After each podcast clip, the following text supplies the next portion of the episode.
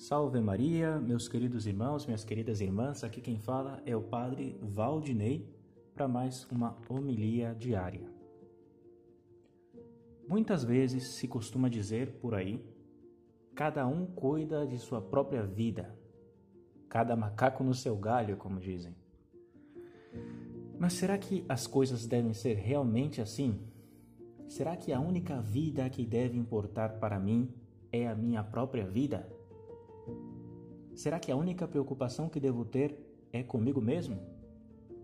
A resposta, obviamente, é não.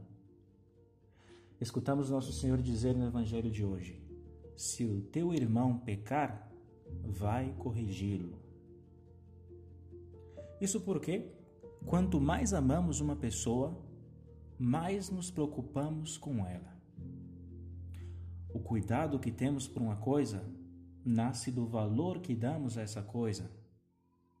Imagine, por exemplo, uma mãe que não se preocupasse com seu filho, que não estivesse nem aí para o que acontece com seu pequeno filho. De onde viria essa indiferença? Viria da falta de amor. Quando amamos algo ou alguém, brota naturalmente dentro de nós o que se chama zelo, cuidado. É justamente isso que nosso Senhor quer que façamos com o nosso próximo. Se o teu irmão pecar, vai corrigi-lo.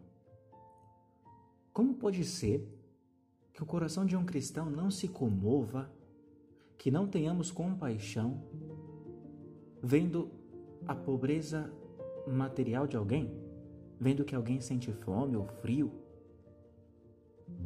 Mas ao mesmo tempo, como pode ser que não tenhamos compaixão vendo alguém que se arrisca a condenar-se eternamente. Sentimos dó, compaixão por quem sofre alguma coisa nesta vida passageira e nem sequer nos preocupamos ao vê-lo caminhar para o sofrimento eterno. Se o teu irmão pecar, vai corrigi-lo, diz nosso Senhor. A verdade é que, se temos algum amor pelo próximo, se temos fé, ainda que seja como um grão de mostarda, não podemos assistir de braços cruzados que nossos irmãos vivam em pecado, que se afastem de Deus.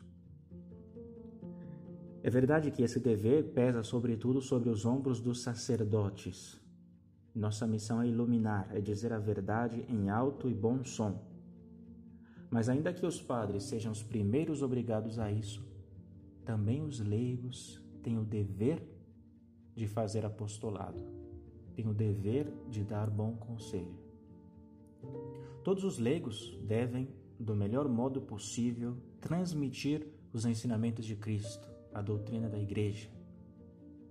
Cada um no seu lugar e segundo o seu estado de vida, deve preocupar-se pelo bem do outro, pelo bem material, mas principalmente pelo bem mais importante, o bem espiritual.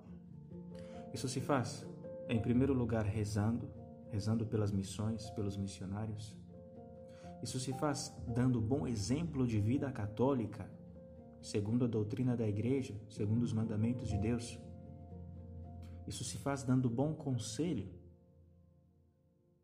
Quando foi, por exemplo, a última vez que você aconselhou alguém a se confessar? Quando foi a última vez que você convidou alguém para ir à missa? Quando, você, quando foi a última vez que você procurou convencer alguém a desistir de um pecado, a mudar um mau hábito? Existem lugares, irmãos, onde o padre não pode chegar. No seu trabalho, na sua casa, com seus amigos. É aí que você deve atuar.